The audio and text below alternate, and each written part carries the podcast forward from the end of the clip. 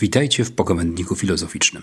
W emitowanym niedawno odcinku poświęconym nauczaniu etyki obiecaliśmy sobie, że wrócimy do problemu edukacji filozoficznej.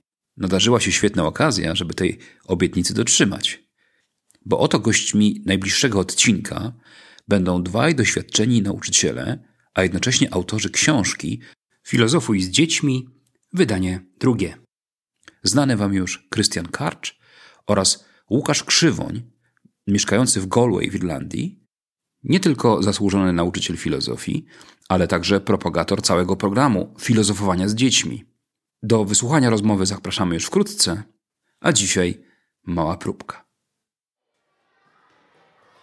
To jest jedna z takich niepowtarzalnych cech tego filozofowania z dziećmi, że my nie wiemy, gdzie w tą podróż e, wyruszamy. I tak to się jakoś potoczyło, że y, miałem już dostępne różne źródła, widziałem, co jest odrealnione, widziałem, co jest przydatne i robiłem różne głupoty i uczyłem się na własnych błędach. Eksperymentowałeś na dzieciach. Tak, eksperymentowałem na dzieciach, chociaż szczerze mówiąc, tak jak sobie gdzieś sięgnę wstecz e, pamięcią, to to, co robi obecna szkoła e, polska z dziećmi, jest o wiele cięższym eksperymentem.